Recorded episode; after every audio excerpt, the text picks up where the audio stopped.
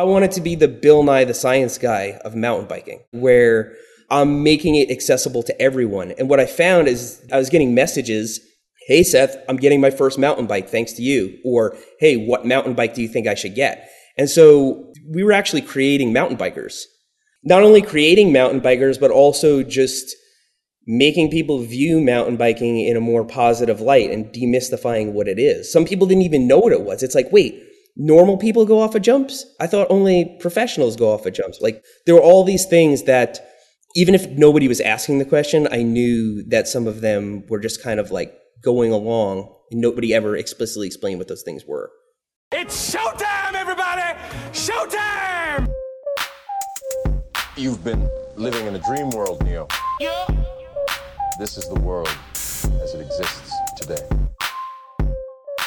Life moves pretty fast. You don't stop and look around once in a while, you could miss it. Listen, we talking about practice. Hey, Pete, on the dude's run. Donnie, you're out of your element. I see. You think this has nothing to do with you. Don't ever trash talk Black Jesus. This is the Adventure Stache with Payson McElveen. Hello, everyone. Welcome back to the show. Fun conversation today with Seth Alvo, the man behind one of the largest media content creation outlets in the mountain bike industry. Uh, no, he's not the editor behind a famous magazine or popular website. Um, he's a content creator. He is a YouTuber, and he has built a massive YouTube channel uh, that I don't know if it's technically technically the largest. It's certainly got to be one of the largest. Uh, and his numbers easily outpace many of the standardized, quote unquote, standardized uh, media sources. And the real differentiator for Seth is he identified this massive population of participants within mountain biking who were being forgotten by the industry and frankly kind of folks in my position too professional athletes others creating content and those would be the beginners the folks just getting into the sport seth realized that as a whole collectively the industry we sort of have a very uh, sophisticated and like highbrow and sometimes exclusive way of talking about mountain biking. You know, a lot of the the tech articles out there are just kind of default for advanced readers. A lot of the shredits out there that athletes put out are obviously just insane riding, but the sort of riding that folks just getting into the sport certainly would be intimidated by, and probably many of them could never envision themselves riding that way. And Seth realized that that was a huge gap, and he decided to try to fill it. And boy, has he ever! It's really, really impressive. It was awesome to catch up with Seth. Big fan of what he does. Even if you are an advanced rider, I strongly recommend you go check out his YouTube channel, formerly Seth's Bike Hacks, now Berm Peak. Even as an advanced rider, I get a huge kick out of a lot of the videos that he puts out. Speaking of YouTube, today's episode is brought to you by the Lifetime Grand Prix and their all new YouTube series, Call of a Lifetime. This is a six part series chronicling last year's Lifetime Grand Prix, all of the on bike drama and plenty of off bike drama. This six part series, that's each episode's about 30 minutes long, um, has serious drive to survive vibes. I was as surprised as anyone when I queued it up the other day when they all went live. All six episodes went live at once. Um, and there was all kinds of stuff in there that I wasn't aware of. Things that I learned about my peers, uh, all kinds of little bits of action on the bike, off the bike. It's really entertaining. highly recommend you all go check it out. You can go to Lifetime Grand Prix on YouTube to binge all six episodes right now. Uh, speaking of the Lifetime Grand Prix, if you are a non pro racer interested in participating in some of these events, whether it's the Leadville 100, Unbound, Chequamegon, Crusher and the Tushar, whatever, or any of the events not in the Grand Prix, you can go to lifetime.life slash athletic dash events to check out Lifetime's huge portfolio of awesome events. Big thanks to them for supporting today's episode. And if you want to go check out uh, 2023's Grand Prix roster, you can go to lifetimegrandprix.com. Thank you all so much for listening, and we'll catch you after the show. Okay, Seth, uh, we have met very briefly. I want to say in Sedona, but I might be misremembering. Um, It was either Sedona or Sea Otter. yeah. We might have even met very briefly twice. But anyway, we have some mutual friends. Um, big thanks to Aaron Lutzy for kind of giving me the prod to finally make this happen last week. Eric Porter is a mutual friend. Um, that said, we don't have. It's kind of a funny thing because we don't have a ton of crossover with me being more in the the racing world, and yet you're Sure. such a you're such a large you have such a large footprint in bike riding at this point in the industry um, that it's just high time we did this. And I have a lot of personal curiosities. Of course, we have lots of racers on the podcast, folks that would identify as like athlete first. Um, and I certainly would hope that you consider yourself an athlete. But what would you call? Do you call yourself a YouTube creator? Do you call yourself a, a yeah. creator? Yeah, I call myself a creator. okay. Um, so, like, especially if you're dealing with companies, they'll use the word influencer. and sometimes I'll let it slide, but usually I'm like, we kind of hate that word. Like, when I wake up in the morning, I want to create videos, I want to um, make something entertaining for people. I'm not like, oh, who am I going to convince of something today? Who am I going to influence? Yeah, and I mean the reason I kind of want to clarify that and pause is because YouTuber can almost sound a little like reductionist. I feel like because when you when you just look at the to set the stage, when you look at your numbers of your YouTube channel, um, it's probably not a stretch to say you're one of the biggest media entities in the bike industry at this point, right? Is that hyperbole? Yeah, yeah. I mean, um, that would be accurate. If you're talking about individuals, I'm definitely in the top. And then, you know, with other media entities like Red Bull, you know, they're obviously getting more. They have a huge organization. Yeah. But yeah, as as individuals, I'm up there.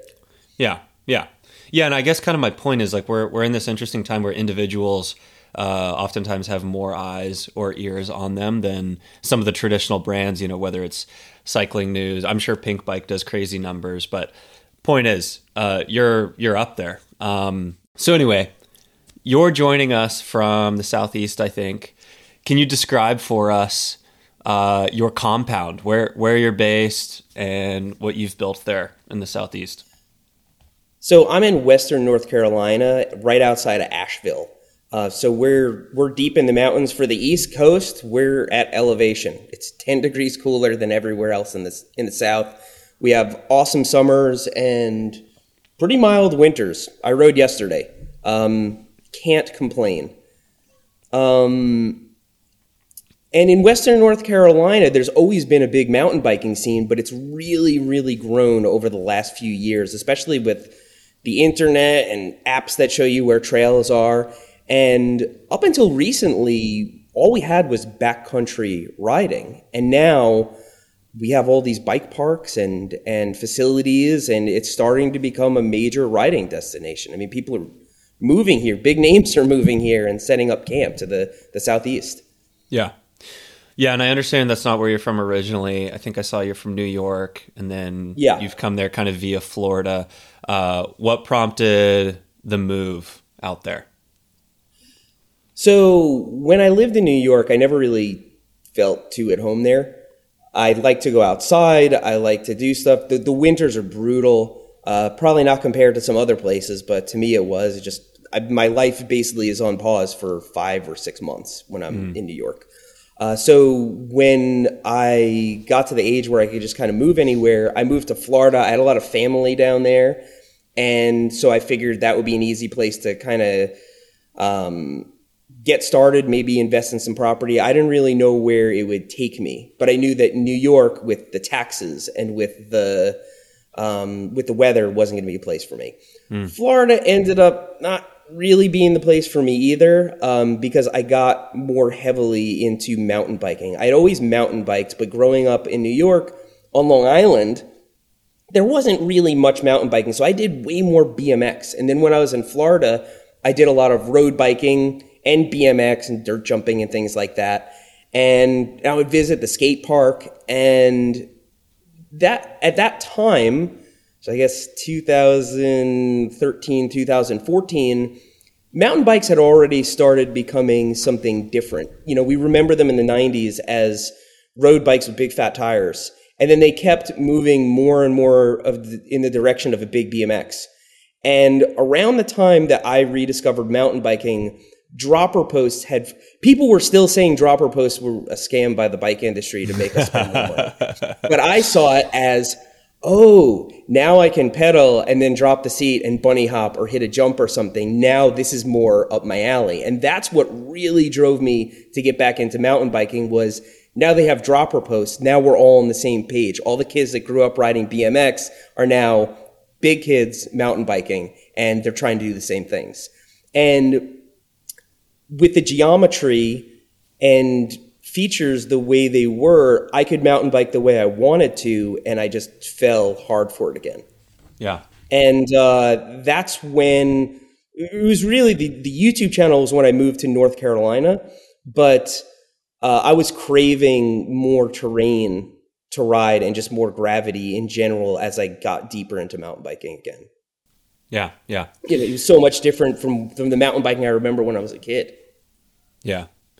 Yeah, and I want to talk about sort of the facility you've built there and how you, you sort of have like the ultimate work from home setup in a lot of ways. It's been fun to follow some of the developments there. But I kind of want to paint a picture for folks of how you ended up where you are today. What did your life look like when you started to make videos? What prompted that? Were you uh, did you have a full time job elsewhere and it was just a side interest? Did you were you between jobs and you needed something to do? Was it like for a lot of creative people, it's almost this compulsion, like you're not happy unless you do Unless it. creating. Exactly. Yeah. Um, how did that come about for you? I was working from home. I've worked from home for a very long time, since my mid twenties, and uh, and I was doing web development. I had my own company. I had a, a personal assistant, and a couple developers, and and I had a bunch of clients and small pool clients that I really liked. I didn't really have any reason to rock the boat actually, but I gotten efficient enough at doing what I was doing that I had some free time, and so I started making videos. And the exact reason why I started making videos isn't as important as why I continued because it, really comes down to the validation. Hmm. I didn't, at the time, YouTube wasn't as ubiquitous as it is now. It was popular, everybody knew about YouTube, but nobody used the word subscribe. Nobody used the word, nobody used the word YouTuber. Forget about that. Um, that wasn't a thing. And nobody took YouTube seriously. It wasn't a serious career. It wasn't, you know, um, there were no YouTubers that were household names. Hmm. And it's very, very different now. So at the time I got into YouTube, I knew very little about it. I didn't know that people subscribed. I didn't know that people actually logged into YouTube. I'm like, why would you log into YouTube? Now you're going to get all sorts of emails and notifications and stuff. And so I was just making videos and I was surprised when people started commenting on it. And I was surprised when people started saying things like, when are you going to upload your next video? Oh, I just gave you a sub, uh, subscribe uh, you you should have more subscribers. I was learning all this basically from my commenters, and as I started recognizing them coming back, and as I had this little community of just a few hundred people, I felt a responsibility to make more content for them. And now with all the big numbers we hear with YouTubers, you would think a few hundred people is like not even a YouTube channel. You get like that many subscribers by accident. But a few hundred people, if you're in a room with a few hundred people and they wanted you to do something, you'd feel pressure to do it. It's so, a lot of people. yeah, that's the way I felt at the time. Yeah. Uh, probably more so even, I'm used to it now. And so I felt a lot of pressure to do it then, and it was exciting. Mm. Interesting. Was this was late 2000s, early 2010s, or what was? It? Yeah, the... this was 2015. 20. Oh wow, this was 2015 when I established the YouTube channel, February 2015, and after a couple of months, I started an LLC and all that because um, wanted to write stuff off. I was I was started to spend money on camera gear and everything, and I don't know I don't know why else I started the LLC besides. Oh, I know why affiliate links. I never intended to make a living on YouTube. I never intended on it being full time, and at the time the partner program was really new and it was hard to get into. You couldn't just monetize YouTube videos. So the only way to do it was affiliate links. And because I was kind of reviewing products and showing bike products, I thought, well, if I put a link in the description, I can get some uh, revenue from that. That could help justify me doing this. Um, or I at least tell my wife that's why I'm spending all this time on it. You know. Um, can you describe some of those early, early videos? Like, what was it, do you think, about what you were putting out there at the beginning when you just had a few hundred subscribers uh, that engaged people that, even though you had a very small audience, it sounds like they were passionate fans pretty quickly, which isn't necessarily common. I don't think there are a lot of people that try to start a YouTube channel, and we can kind of get into the conversation of why some creative things become successful and others don't. It seems like a lot of people try to reverse engineer it. Um, but do you have any hunches about why what you were putting out there immediately hit, immediately landed for people? Sure, absolutely. Um, it wasn't pretentious. So Hmm. there, there was there was some mountain bike content on YouTube at the time, uh, but a lot of it was coming from an expert, or it was coming from somebody that the audience couldn't really relate to, and we have this clear picture of what the average mountain biker is actually like now, but back then we really didn't. Uh, it wasn't all out there on display like it is now, and and it turned out that the average mountain biker would rather see just some, you know, Jewish dude from New York with like gray beard hairs explaining it than a superhero because they can relate to me more. and so, um, and so they thought that the my New York accent has diminished very uh, slightly over the years, little by little. But at the time, they liked the they liked the New York accent. They liked that I wasn't in really the best riding clothes. They liked that like I was really short and just it's almost like if this guy can do it, anybody can. Um, and I was talking about things that were actually relevant to them. So a lot of the other YouTube channels that did mountain biking were funded by something bigger because why else would you? There was no reason to do it. I, I wasn't making money at it at the time, uh, so there's no reason to do it um, unless you had some sponsors or some funding behind you. And so they were always trying to appear like experts, and they were always talking like they were talking to other experts and using words that people wouldn't understand and throwing things out there like like obviously you have this part you know? Um, Yeah. just saying things that didn't connect with the audience. Uh, i even find myself doing that now. Like I'll, I'll have a whole section of a video talking about a bike travel bag and like 0.005% of mountain bikers have a bike travel bag Yeah. you know i have to remind myself of those things sometimes that i can become jaded by just being out there the way i am but back in those days that was the only everybody on youtube was doing that and i was the first person to provide something different and just not care what people thought about it and just I was an actual normal mountain biker. There was there was that's the simplest way to put it. There was never an actual normal average mountain biker creating content for people um, that was interesting. Yeah.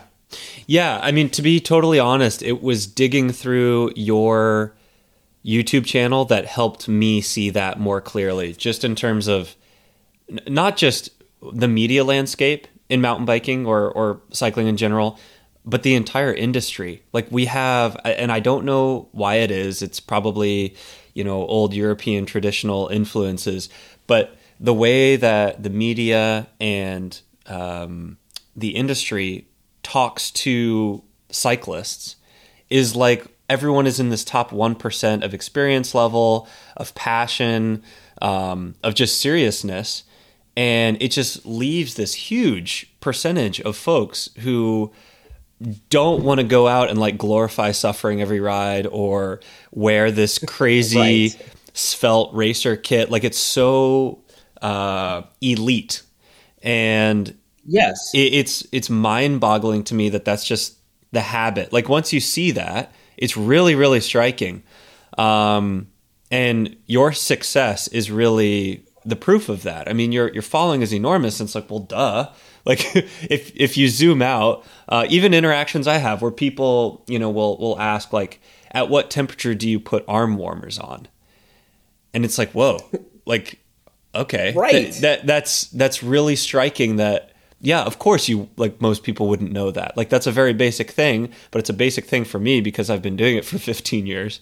Um, at what point did you did did you start to kind of grasp the potential there? And did you get excited professionally or was it more like, "Whoa, there are a lot of people out there that that need what I'm making?" Well, it was a couple years in when I started monetizing the content and I started transitioning to doing less web development and more YouTube. That was sort of the beginning of the end for my my prior career. Yeah, I started to you brought up a really important example about the arm warmers. Answering questions that people are too embarrassed to ask Yeah. is huge. Yeah. If you can do that, you have got a follower for life because they're like, ah, everybody else just assumes I know this. You're the first person to explain it to me. It's like, okay, I'm going to listen to you from now on. And it wasn't until a few years in, in really helping beginners out, that I started to realize that a lot of people that were watching didn't even mountain bike, and a huge amount of them. So these these are just random people finding the videos entertaining. And I started to focus more on entertainment instead of talking directly to mountain bikers because A, that broadens the audience. And B, we've done that in every single other category except for mountain biking. So, for example, if you're watching an HGTV show about mo- remodeling a house, could you imagine if they geared that towards home remodelers? What it would, you know, the things they'd be talking about and what like gauged nails and stuff you're using, like that's not entertaining to anybody but like five people. So, eh, so I wanted to be the Bill Nye the Science Guy of mountain biking, kind of like where um, I'm making it accessible to everyone. And what I found is getting, I was getting messages. Hey Seth, I'm getting my first mountain bike thanks to you. Or hey, what mountain bike do you think I should get? And so we were actually creating mountain bikers.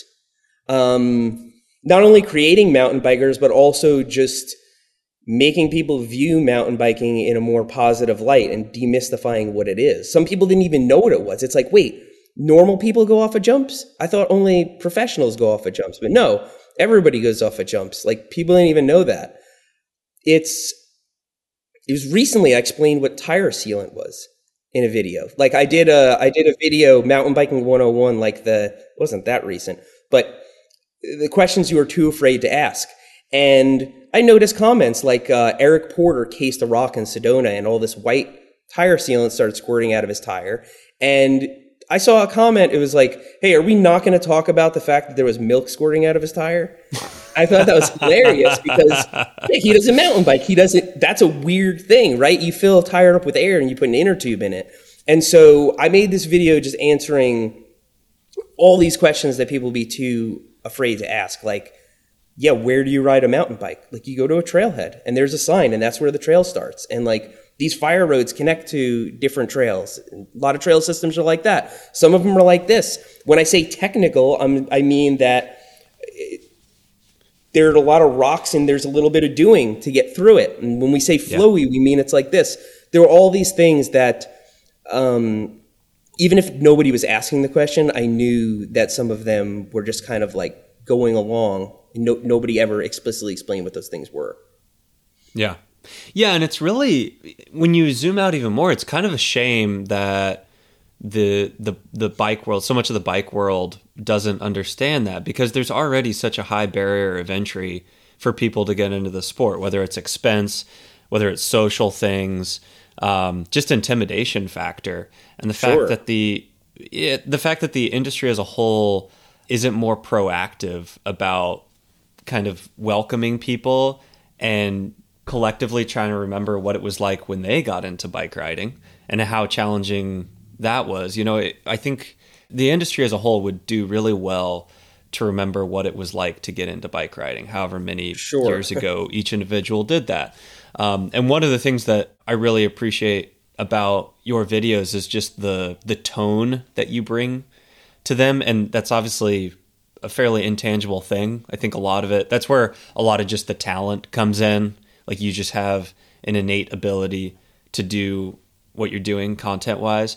But are there any places outside the sport, any other creators, um, folks from other realms, where you kind of took notes or drew a little bit of inspiration here or there to kind of guide how you present yourself? Because you have this amazing way. You kind of alluded to it earlier. You'll do how tos. But you're almost doing this thing where it's like um, you're you're showing rather than telling, and it's fun. Like you you uh, you teach people while still almost like gamifying stuff in a way. Sure. Um, did you just sort of intuit your way there? How how did all that come come about? I don't know if my videos were always like that or that format took shape as I created more of them, but it seems like that's the only way to make a video. I just I don't know any other way. That's what I would want to watch. And I think like I think a lot when I drive. Like even if I'm driving for 12 hours, I dr- I don't have the radio on. I don't listen to podcasts. Like um, sometimes I do, but for the most part, I'm just thinking, and I'm running through different things and explaining to them to. I'm explaining them to myself, and that's how I build understanding of certain things or grok certain things. I think about them, and I don't think I'm much different from everyone else. I think we all do that. I don't know. I don't know if it's normal to explain something to yourself over and over again in your head. Maybe I'm really strange in that regard, but I'm basically explaining it on the video like I had been rehearsing in my head over and over again. And I never had an outlet for that bef- before I had YouTube.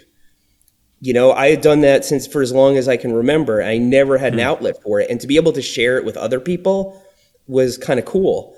And I was really surprised to see that they enjoyed it. I thought I was going to put up these videos that might be useful to someone and somebody that was searching for something specific, it, it might come up. I didn't know that it was going to have mass appeal.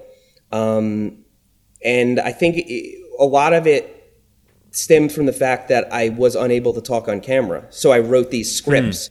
Um, so most of the beginning videos have a narration. And so I kind of explained it, wrote it out how I kind of had it in my head. And then I would go like you would on an important email. You read through it a few times and you keep refining it. And then I would voice it over. And it wasn't until I was on screen for three, four years continuously that I just picked up the ability to get in front of a camera and talk. That's if you've ever tried to do that, you know it's hard. And you know, ready, ready, set, be entertaining. You know, that's that's the biggest skill that I picked up during this. I couldn't always do that, and so I think it- started with it started with that um, that script writing and narrating, which was basically just mirroring what was in my head, and it evolved into what it is today, which is me getting in front of a camera. Yeah. Yeah, and I mean one of the really interesting things too about kind of what you make is that I think secretly there are probably a lot of quote unquote experts who really get a lot or can get a lot out of your videos as well. Uh, for example, I really enjoyed watching your your white line video from Sedona, um, and in keeping with those who uh, might be beginners, the white line. but- Sure. And honestly, what's funny is like you could be a very advanced bike rider and not know what the white line is. But I, in the Intermountain West, you you get so used to like, oh, the white line. So the white line is this. Uh, it's not really an official trail, but it's this line um, on this crazy slick rock section of uh, sort of cliff face in Sedona, and it's it has all kinds of bragging rights and really high profile because of how striking it is. And you did this awesome video with Eric Porter, uh, just kind of breaking it all down, like how dangerous is it actually?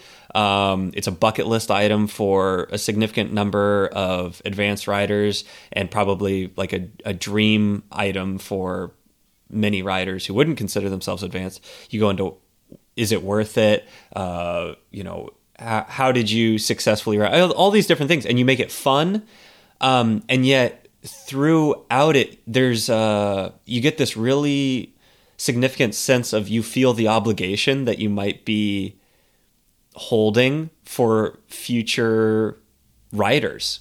Like Sure. this video, this video could very well decide whether someone goes and tries to ride the white line or not. And so you make it fun, you make it approachable, um, but you're still really on point with the messaging.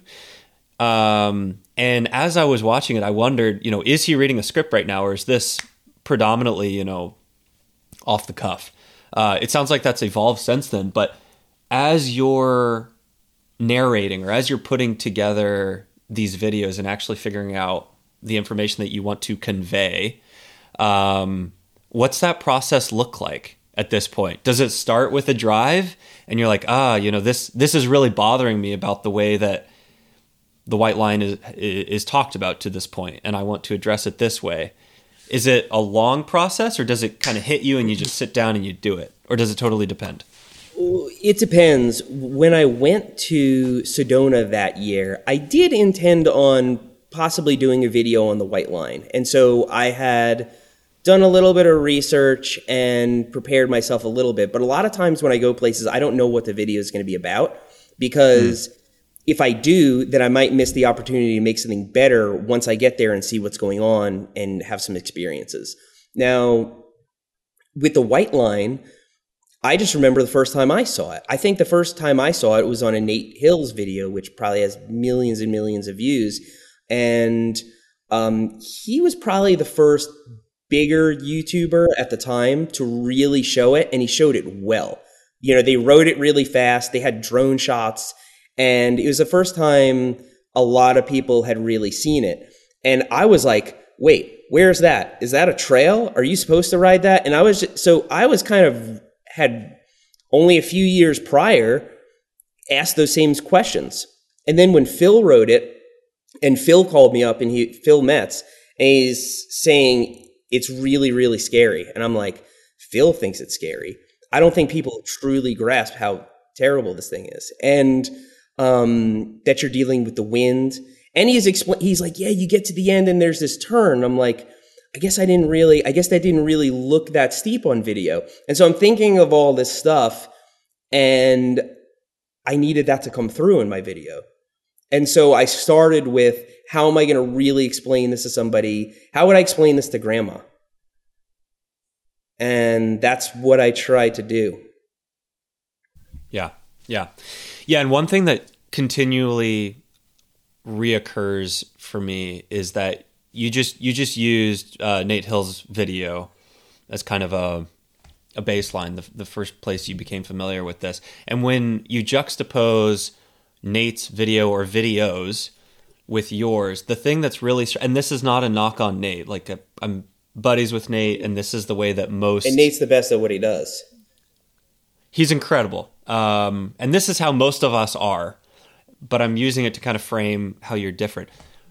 Um, you somehow managed to just abandon ego. Like in that video, you get to the turn and you take your foot off and you're like, I don't think I want to do this today. Like, this is freaking scary.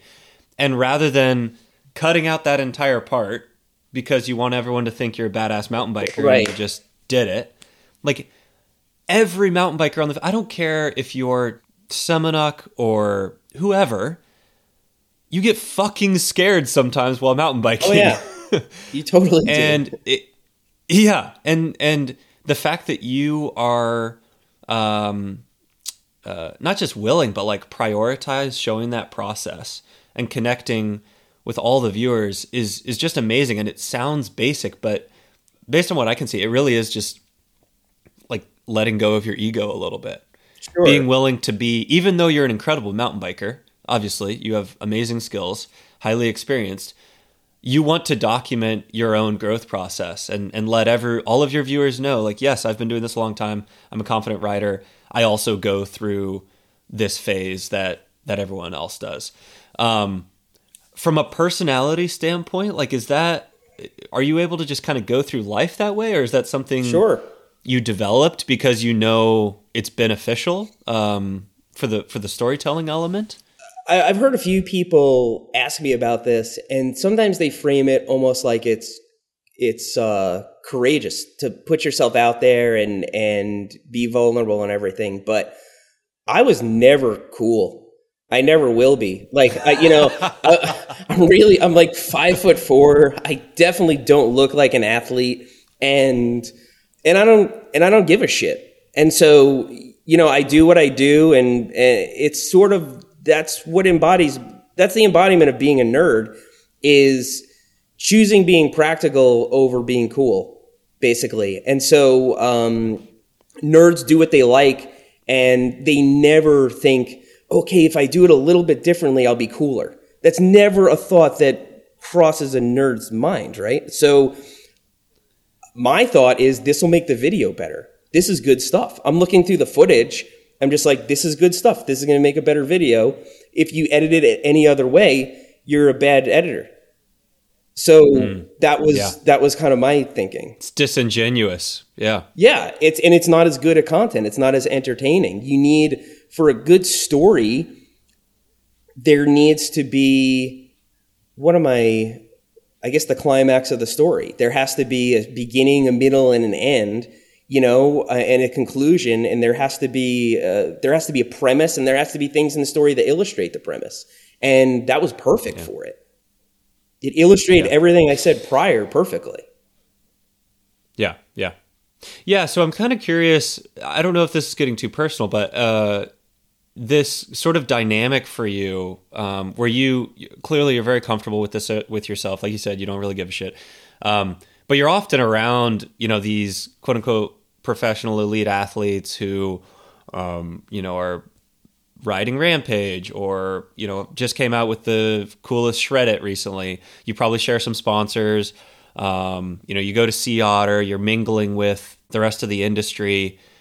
What is that dynamic like? Do you do you find yourself like easily integrating with some of these No. folks who like are are no No, uh, except for the nerdy ones, right? Skills with Phil is an unbelievable nerd, and so is Eric Porter, right? Like the people that Yeah. I mingle with are like me in a lot of ways.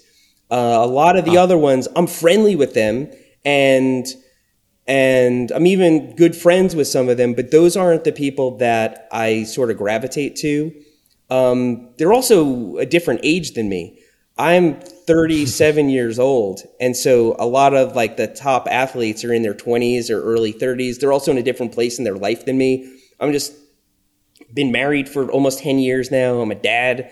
Um, yeah, I just uh, I'm in a different a different place. So if you notice the people that I normally mingle with, they they tend to be like me. The other interesting thing is when I first started mingling with people in the industry, I was very intimidated, and I thought these are um, these these I now have access to these people. You know, wow, what would my subscribers think if I put one of them in the video and make the video more interesting? And then my subscribers didn't give a shit. They didn't want to see any of that. They just didn't care. And so what I realized is that um, they're actually here to see this idiot who has no professional experience in mountain biking tell them about stuff. That's what they want to see. And they're there for the enter. The other thing, one of the big reasons people watch my channel, I've realized this recently, is that it's funny. There's a lot of humor. Yeah. And, and I feel like in a lot of other channels, when there's humor, it doesn't land right or it doesn't really connect with the audience. Um, or this, there's this sort of pretense of being cool also. Um, and so, you know, um, adding somebody in that's amazing doesn't really make the video better unless they bring more to the video what I already did, which is they have to have some humor. They have to not take themselves very seriously. They have to basically match the vibe of my videos. And that's why Eric is a perfect fit when he's in my videos. And that's why everybody loves when Phil stops by, by my videos. Everybody that is a regular in my videos um, is not pretentious. And they're probably a little bit nerdy, you know? So um, that, that I f- really, really figured out through mingling with the bike industry that you know, okay, these are good people to know. I support them. I'm impressed with what they do. They do much respect. But for my content, this isn't a good fit. Yeah, yeah, interesting. Has that have have you have you felt like that's bled over into your relationships with brands at all? Like as you're dealing with brand partners, whether uh, I, I don't know how you structure all that, whether it's Sure. you know video based or personal personally based.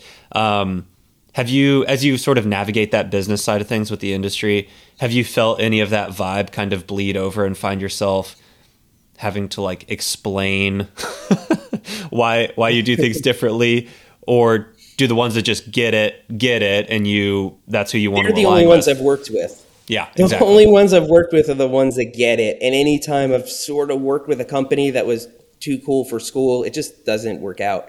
Uh, currently, I have no sponsors, not any sponsors whatsoever. I've got companies that I know I have contacts at. I can get wheels and cranks and whatever, but I don't have any sponsors. And once things kind of go back to normal, I might seek some sponsors, but probably not in the bike industry. They're Yeah. probably going to be totally outside the bike industry. It's going to be like, you know, just a, I don't know if I'll do uh, VPN or something like like everybody else does, but it'll be something outside the bike industry because um, it's just weird. You know, even the companies that get even the companies that get what I'm doing, there's still I've got to use their products and Yeah. not use something else. Is it weird when I review something that sort of competes with it? Is that even if I'm being completely 100% honest, there's still the assumption that it's poisoning my opinion or, or what I'm saying. Um, and so on the business side of things, I've been coming up with different ways to make revenue um, besides going with sponsors. Yeah. Yeah, I mean it's such a an important topic because even in really standardized uh, media in in all of the big outlets that we know and rely on um, the ones that have comments below it, you see it frequently. Like people accuse the outlet of you know having some sort of uh, professional partnership with what they're writing about. And sometimes it's true. Sometimes it's disclosed very uh, clearly. Other times it's a little bit ambiguous. But without a doubt the viewer gradually it seems like is becoming more and more skeptical of the authenticity of of what they're actually watching or reading. Um, Oh yeah, yeah, and so it it's I'm sure you could cash in on a very nice paycheck if you uh, you know aligned with certain brands, but it like you're saying it would it would potentially taint the product and ultimately start to erode that trust that ultimately is like presumably the foundation of of what you do. Um, Oh, for sure. So. I mean, totally makes sense. Totally makes sense. Uh, s- on that note, can you kind of describe for folks how the monetization of all this works? I think most people at this point will know that YouTube will pay creators based on how successful their videos are. Um, Sure. But you can can you give just a little sort of like state of the union of the the ecosystem of, of how this works? So you've got your you've got your Google AdSense revenue, your YouTube partner program revenue. That's off of the ads that show up before the video. Sometimes somebody watches the whole ad, sometimes they watch part of it, sometimes they click it. Either way, you get a little piece of that. Um, pre-roll ads, post-roll ads, midstream ads. Then you have the the creator economy. The creator economy that's how you make money off of your success. Selling merch, releasing some kind of a product, making appearances, things like that.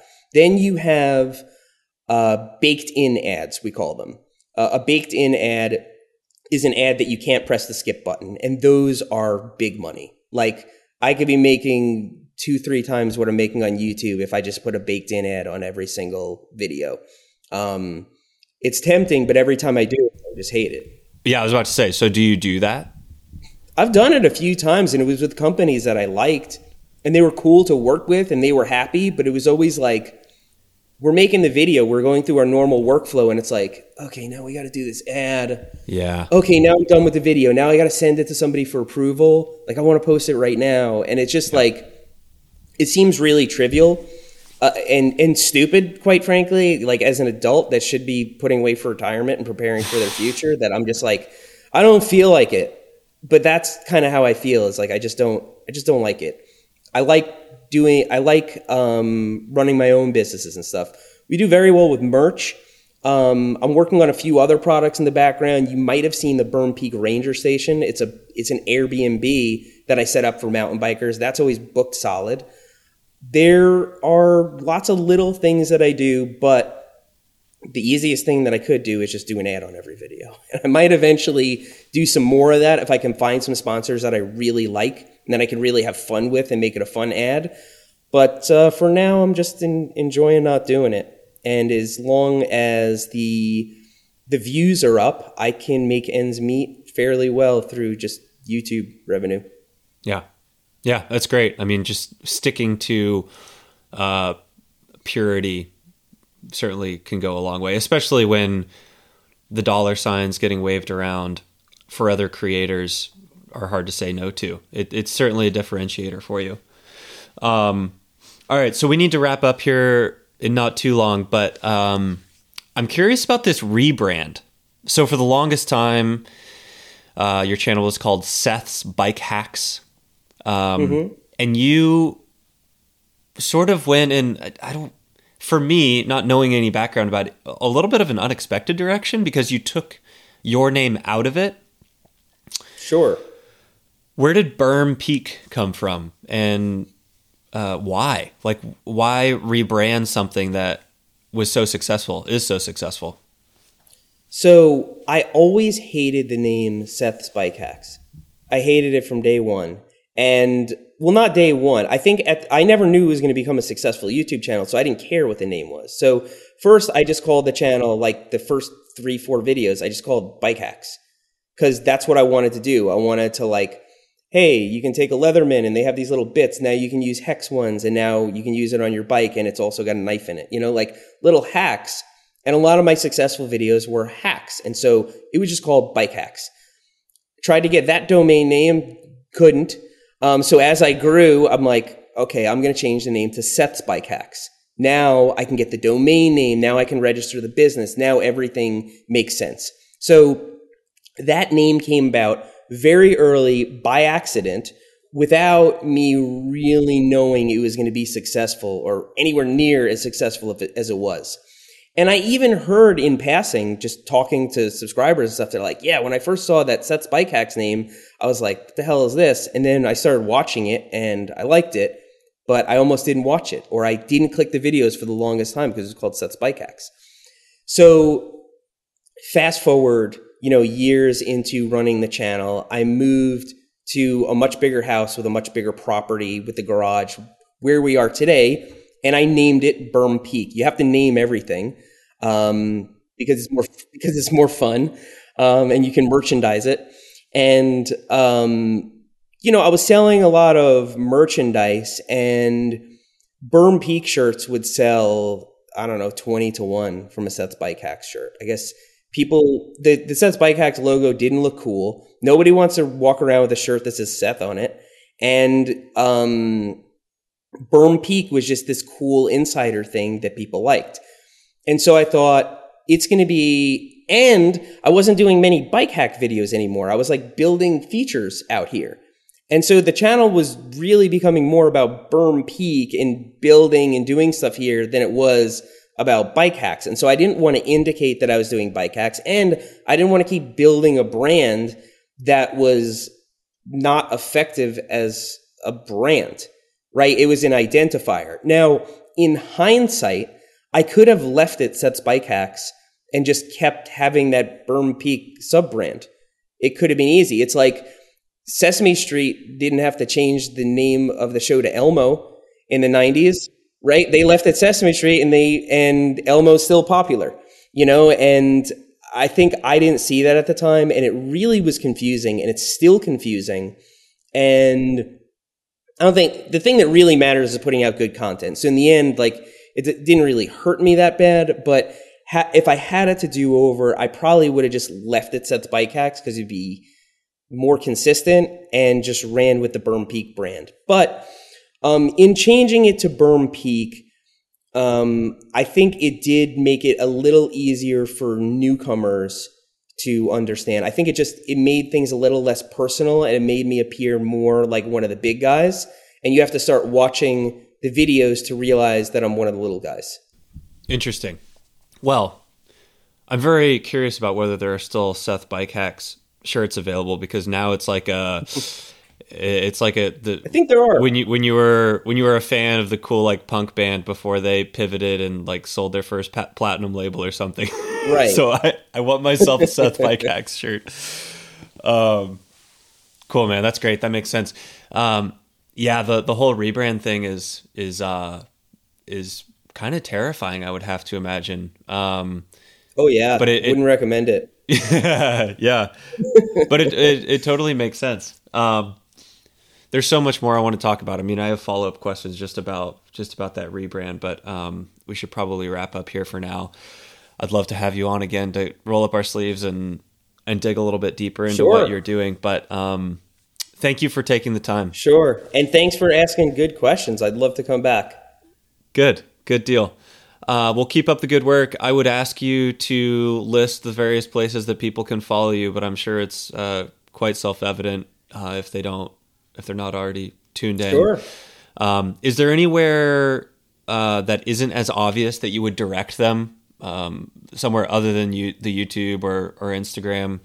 Um, something you're excited about, something you're you're peripherally involved with that that you want to drop in?